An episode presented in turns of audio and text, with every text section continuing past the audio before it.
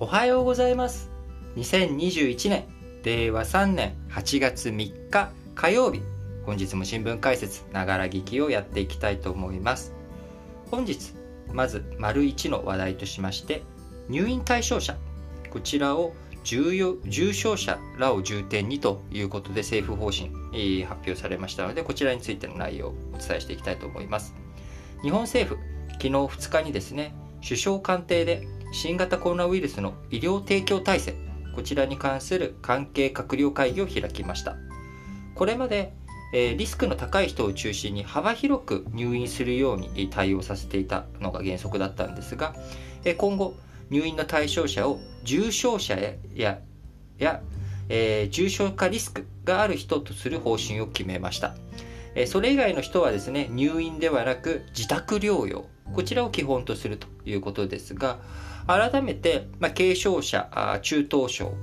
重症者、え、こちら3つの区分あるわけですけれども、まあ、我々一般の人間が軽症と聞くとですね、まあ、38度とか咳が出るなぐらい。で38度より上がって39度とか40度ってなってくるともうこれってかなり重症疲れでもやばいじゃんっていうふうに思われるかもしれませんがあくまでも、えー、医療における重症というのは助からないかもしれないもう生きるか死ぬかの瀬戸際っていうのが重症者ですね。えー、なので、えー、大量に今あこう酸素を吸入したりとかわーってやったりとかしてもそれはあくまでも中等症ですし、いくら熱が出ようが肺炎になっていないあるいは肺炎になりかけているとはいえ、まあ、酸素吸入が必要じゃないとかそういった状状態ですとあくまでも軽症ということになります。なので、死亡リスク、まあ結局重症者って何かっていうと死亡リスクが高い状態に非常に高い状態になっているあるいは高い状態になっているっていうことが重症者あるいは、え、中等症とかでも起用歴があったりとかしてですね、え、重症化リスクが高い人とかあこういう人らを入院対象に重点的にしていき、え、中等症や軽症の人については、え基本自宅療養ということにするということです。家庭の事情などで自宅療養できない場合に限り宿泊施設を利用してもらう体制に改めるということで、えー、いろいろと不安軽症とはいえ不安な人も多いと思うんですけれども、えー、重症の人たちを真っ先に助けていくそういった人たちを基本的には救っていくような医療体制に整備し直していくということになります。えー、当面入院中の重症化リスクがある患者に対して抗体カクテル療法これを活用していきながら早期退院につなげていき病床を確保するということです。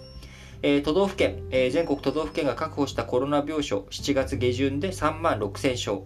えー、東京都などで病床が逼迫した1月から上積みできたのは8000床のみということで病床拡充引き続き課題ということですが当面やりくりを、重症化対象者重症者や、重症リスクがある人を重点にしていくというふうに方針を、転換明確にしていくということです。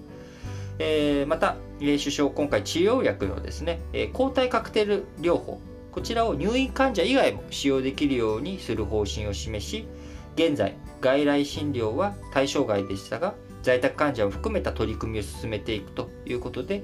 50代以上や基礎疾患のある人に積極的に投与するということで、えー、このカクテル療法というものを使っていこうということです。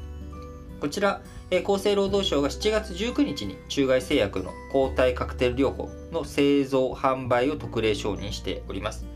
軽症や中等症の患者に対して2種類の抗体を点滴して重症化予防が期待されるということで、まあ、政府として、えー、今感染が拡大している状況の中で、まあ、いろいろと対応対策を進めていくということですがやはりワクチンをしっかりと打っていくワクチン供給と含めて、えー今すでにね、かかってしまって、発症してしまった人にはもはやワクチンという話にはならないので、入院、医療体制を整えていくことで対応していくということになります。引き続き我々新型コロナに対してですね、しっかりと感染予防をしていくということと感染対策を実施していくということが基本動作になっていくのかなと思いますので皆さん暑い時期夏暑い時期ですけれども、え、熱中症を含めて健康管理大切にしていきたいと思います。それでは次の話題に移りましょう。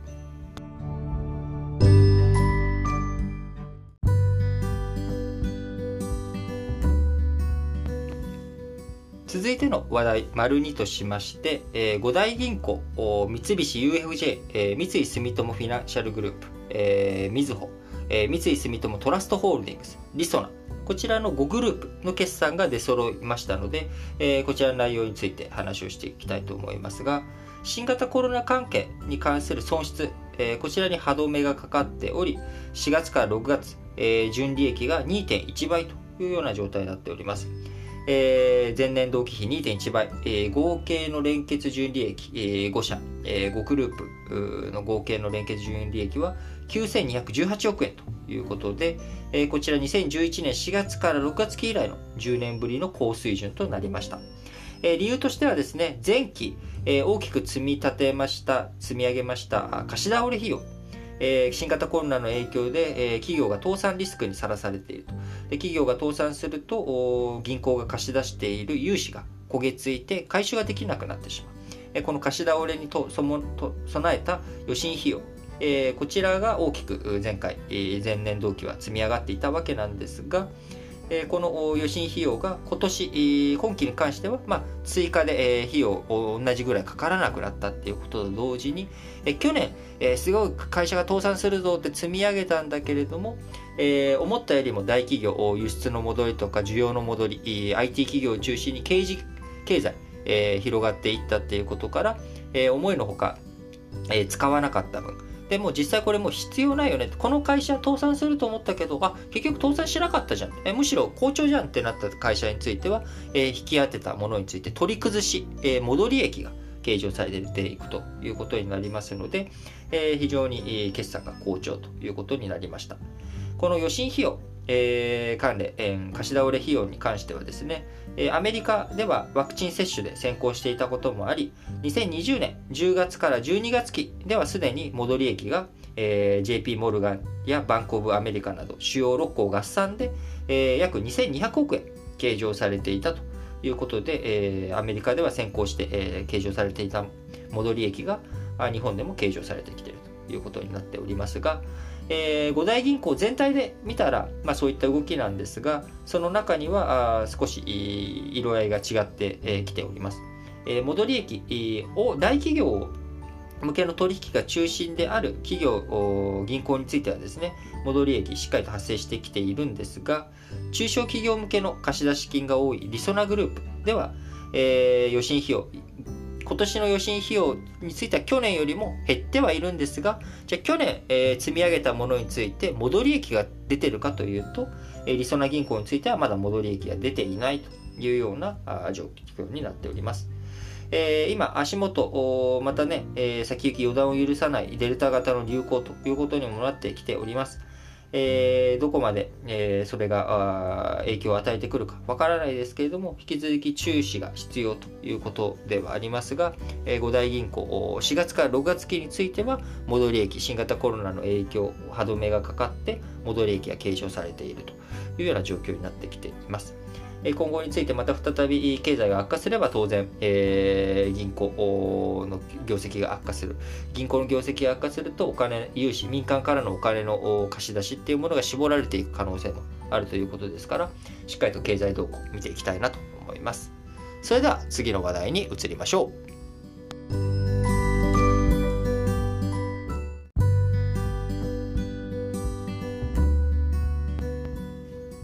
それでは、丸3の話題としまして、東京証券取引所の IPO 指数、これが年初来安値をつけたという、まあ、こういったお話ですが、えー、この IPO 指数というもの何かというと、えー、IPO、新規株式公開、えー、 Initial Public Offering したあ銘柄から資金が流出しているという状態が、まあ、年初来安値ということですが、えー、この IPO 指数は過去1年以内に上場した銘柄の値動きを指数にしたクイックインデックス過重平均ということになりますが要は IPO したやつの株価がどういうふうに動いていっているのかというところですがこちら、えー、2日前週末比で0.8%安となってしまい年初来安値を、えー、再更新したということになっております。え理由としては、テーパリング、え金融緩和の縮小を睨んで機関投資家の資金があこういったあ、まあリスクの高い、えー、今後成長性が高い反面、もちろん成長ができなかった株価が下落しやすいような、えー、IPO 銘柄からこう資金が流出していっているということ、そして、えー、資金が流出する結果あ、値段が下がっている。値段が下がることから機関投資家以外の個人も下落に耐えかねて、まあ、もうすでに利益は出ているし、もうこれ以上下がられる前に利益が出てるうちに売っちゃえっていうことで、利益確定売りを急いでいるということからも下落が止まらないというような状態になっています。えー、8月2日は日経平均株価が2%高、えー、東証マザーズ指数も0.3%高と、えー、前あの金曜日に、えー、落ち込んだ分、えー、また戻ってきたというところですが IPO 指数に対しては IPO 指数はですね、えー、市場全体が上がっている中、えー、逆行安ということになってしまっています。えー、IPO 指数、昨年、えー、2020年は世界的な金融緩和、新型コロナもあり、えー、いろんなデジタルサービスとか新しい銘柄とか、あこういったものが期待できるんじゃないか。で、お金は、えー、新型コロナ対策で金融緩和されて、ジャブジャブに出ている。で、このジャブジャブに出ているお金を使って、えー、大きく、儲けようということで IPO 指数上がっていったわけですが、えー、今年5月以降下落が続いているという状態です。えー、なので今後、えー、金融緩和縮小を睨んだ動き、えー、がどんどん出てくると思います。えー、IPO 指数、まあ、なんか新興の成長株とかあこういったものが儲かるはずだみたいなあ全体的な見方というよりかやはり個別の企業企業の業績がどうなっていくのかこれをしっかりと見極めて投資をしていくっていう姿勢が引き続き重要なんだろうなと思います。えー、例えばですね、えー、IPO 銘柄ではありませんけれども値動きのいい大型株ということでは、商船三井なんかがですね、信用取引の改ざんを売り算で割った信用倍率、要は信用取引、要はま借金して、え、買っている割合がですね、商船三井なんかは、え、改ざん、要は買ってる人が売ってる人よりも3.59倍ということで、約2年4ヶ月ぶりの高水準で推移しているなど、え、今後の新型コロナの回復から海運市業いろんなものの動き物流が大きくなっていくだろう、え需要が拡大していく中で海運業が調子がいいんじゃないかっていうふうに睨んでいる人たちが多いという、まあ、そういった話ですけれども、えしっかりと個別銘柄あどういうふうになっていくのかを見極めながら、え株式市場と向き合っていく必要があるんだろうなと思います。それでは次の話題に移りましょう。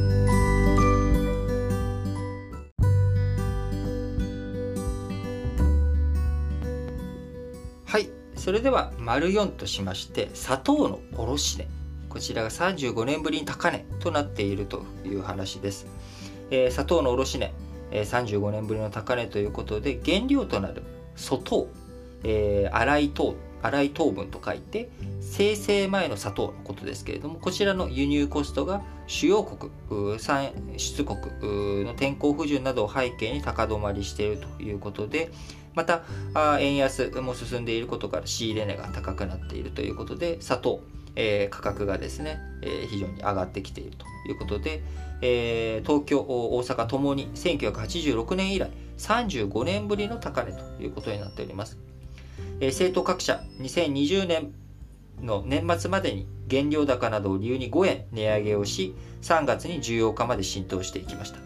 今回、年内2度目の値上げということで、えー、年初比で、え、1キロあたり計11円、え、約6%高くなっているということです。だいたい今、東京地区の上白糖の卸値、え、1キロ198円から199円ということで、え、非常に高くなってきているということです。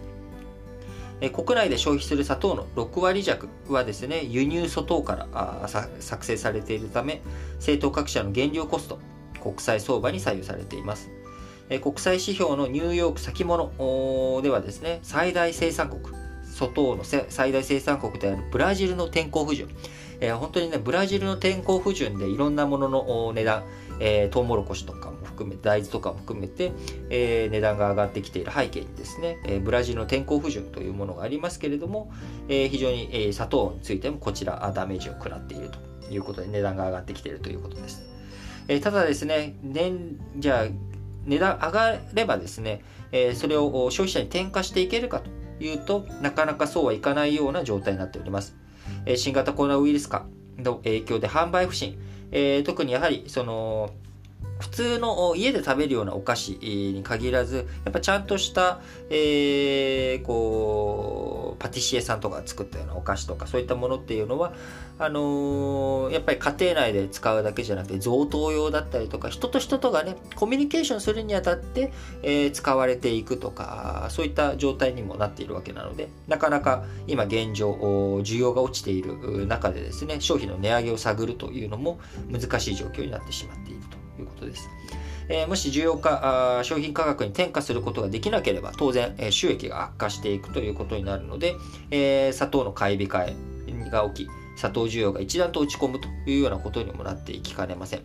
えー、やはりいろんな物事を、経済を動かしていく上ではですね、まあ、新型コロナとか天候不順とか、まあ、こういったやっぱイレギュラーなものが起きた時に、どれだけ、えー、普通の生活、今までの生活を維持できるかっていうことがポイントになってくるわけですが、えー、今新型コロナの影響を受け、我々普通の生活ができない状態でもう1年半、えー、1年半近く、えー、影響を受けているということになっております。え、今後やはりそういったものを経済正常化させていくとことがですねいろんな経済情勢を前に向かせていく上で非常に大切なんだなということを改めて実感する話かなと思います。え、それでは次の話題に移りましょう。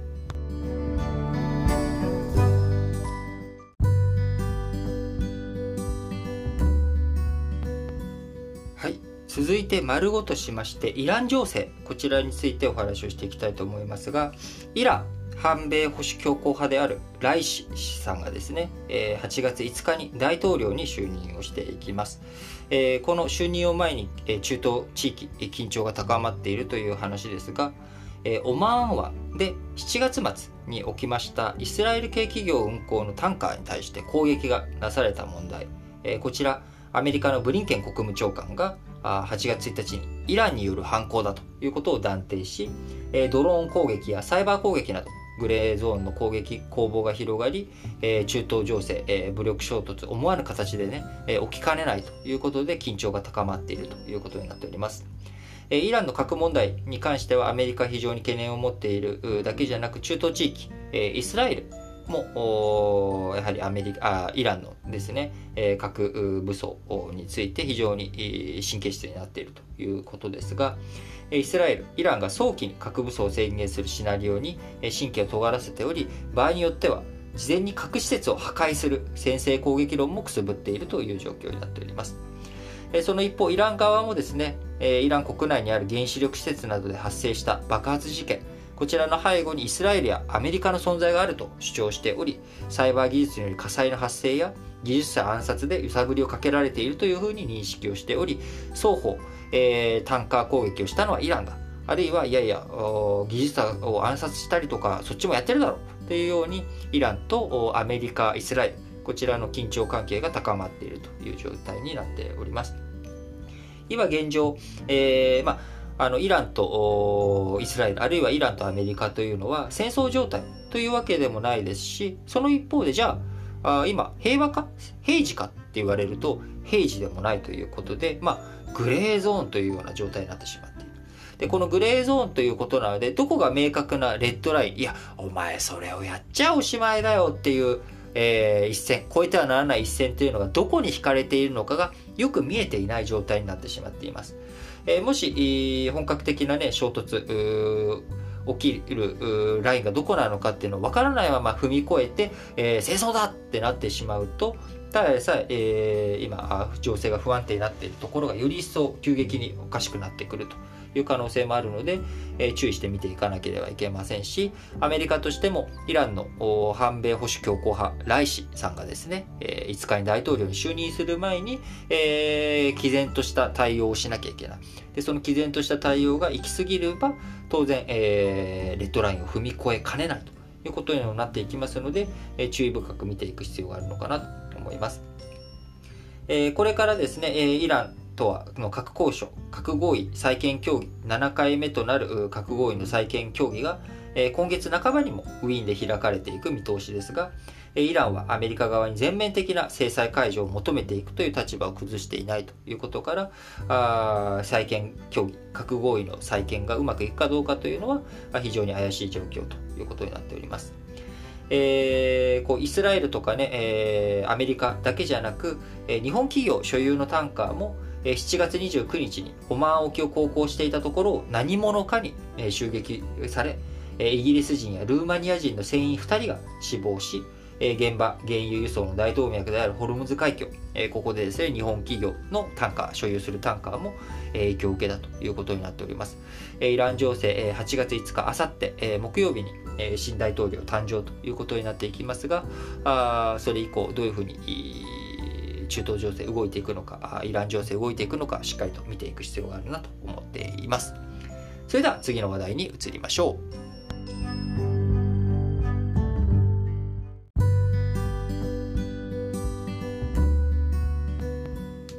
はい。えー、それでは丸6の話題としましてアフガニスタン情勢、えー、こちらですね、え、米軍の撤収、え、これが8月末、えー、9月11日までに撤収すると言っているので、えー、もう1ヶ月でアメリカが撤収していくということになりアフガンから難民の流出が加速しているというような状態になっております、え、トルコの難民移民研究センターのメティン・チョラバトル代表によりますと今年6月以降、トルコにイラン経由で入るアフガン難民が1日500人から1000人と、これまでにない高い水準になっているということです。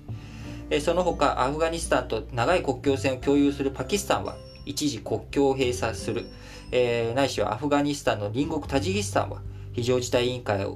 が、え、最大10万人のアフガン難民を受け入れることができると表明したりとかですね、え、周辺国対応に向けて、えーこういろいろと起きているという状況になっています。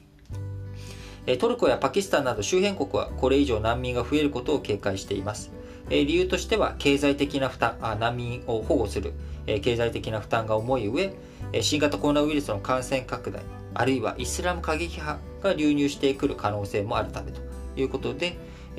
アメリカのアフガニスタン撤退が混乱を、地域の混乱に拍車をかけているというような状態になってしまっています。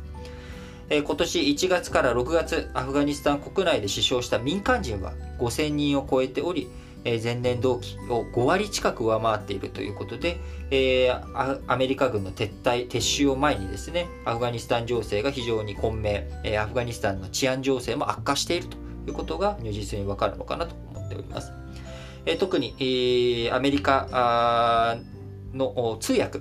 アメリカ軍のですね、え、通訳をしたアフガン人の協力者、え、これはそのままアメリカ軍が撤退した後にですね、迫害を受ける危険性も可能性もあるということで、バイデン、アメリカ政権は通訳などのアフガン人の協力者を米国に受け入れるというような姿勢を、え、示しております。え、こういった状況の中、アフガニスタン情勢がですね、悪化していけば、当然地域の不安定化テロの温床テロ組織の温床となっていくということからですね中国やロシアも身構えておりタリバンが再びアフガニスタンを支配すればイスラム過激派の拠点になる可能性が高いと見受けられているということです、えロシアなんかはですね旧ソ連のタキ、えタジキスタン、えウズベキスタンとの合同軍事演習をタジキスタンのアフガニスタン国境近くで8月5日から10日に予定するということで、え今後もですね、え中東情勢の中でもアフガニスタン情勢、え非常に注目していく必要があるかなと思っています。えアメリカの撤収を前にですね、え20年、えアフガニスタン戦争が起きて20年、やはり状況としては、アメリカが勝利した、アメリカが、えテロを根絶したというような状態から程遠い、状態で、えベトナム戦争以来のアメリカのですね、なんかこう敗北的な象徴になるのかどうなるのか権威が失墜するのかどうなのか。あそういったことも含めてしっかりと中東情勢見ていく上でですね。先ほどのイラン情勢含め、えー、今回のアフガニスタンの話もしっかりと念頭に置きながら世の中を見ていきたいなと思います。それでは次の話題に移りましょう。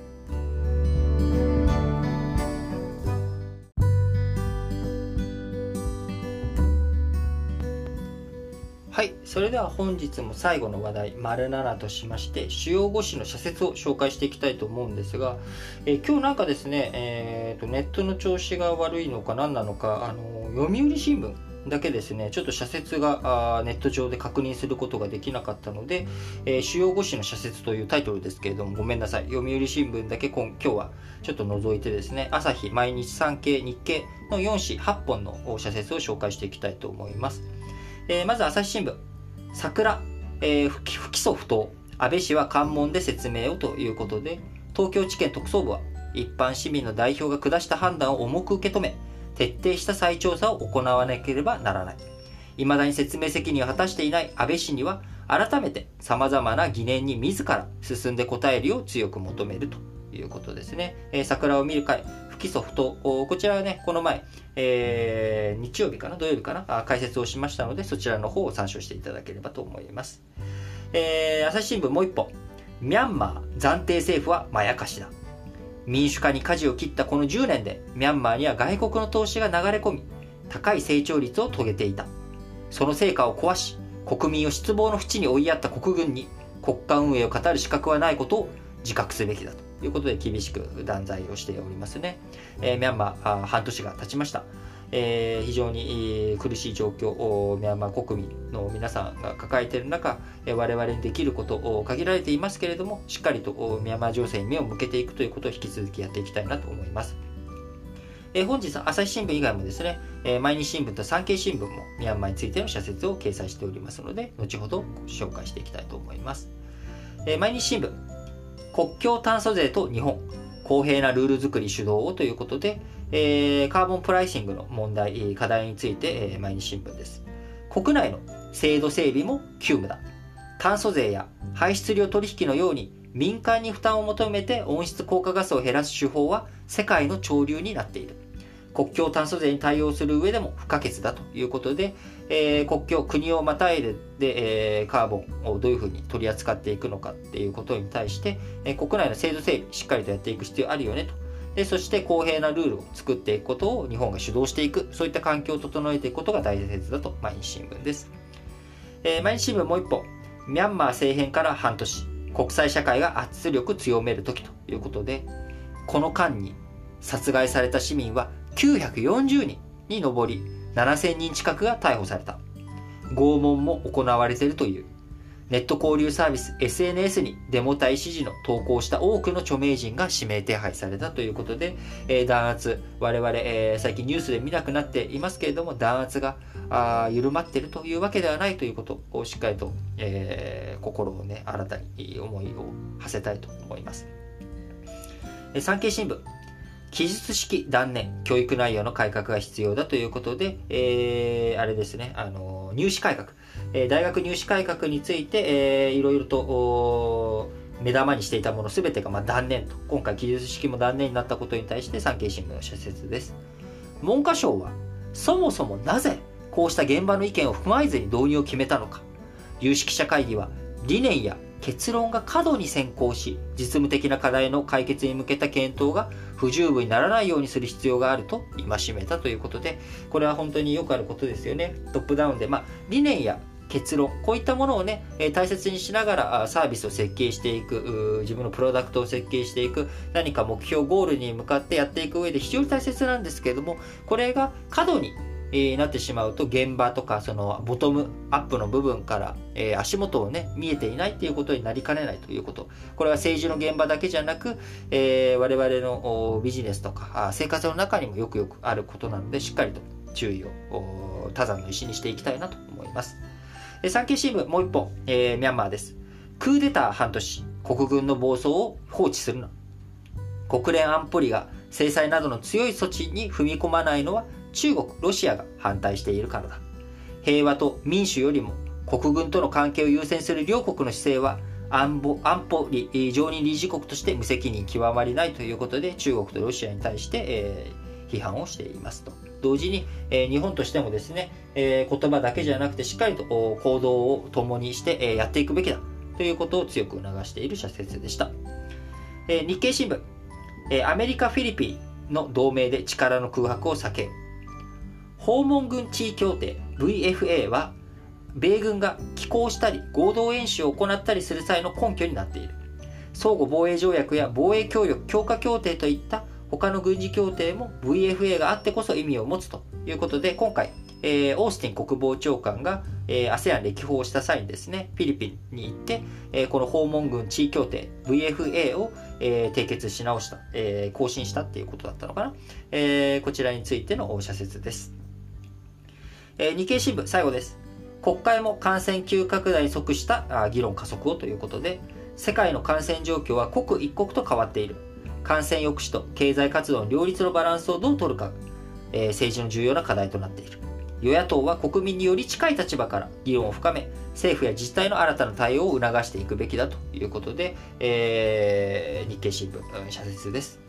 えー、本日はですね、えー、一本一本ちょっと短めにお話をさせていただきました。あちょっとね、えー、いつもよりも駆け足な感じだったかもしれませんけれども、えー、内容として幅広いものをご紹介できたかなと思いますので、引き続き皆さん、あのー、この新聞解説ながら聞きを聞いていただければと思います。え、またですね、え今週日曜日、え8月8日日曜日の、え9時から、9時からですね、久しぶりに、えクラブハウスで、えー、皆さんとのいろんな対話をする時間を設けたいなと思っております。えー、詳細クラブハウスの方で、えーあのルームの予定を、スケジュールを作ったらですね、また皆さんの方に通知行くかと思いますし、クラブハウスでリートとつながっていない方はですね、えー、ぜひ見つけてき、えー、ていただければと思います。えー、とりあえず8月8日9時、えー、から、えー、クラブハウスの皆さんとのいろんな意見交換をする場を今週、今週来週、えー、8月8日日曜日に設けたいと思いますので、ぜひお時間許す方はですね、えご参加いただければと思います。それでは皆さん、今日も元気にいってらっしゃい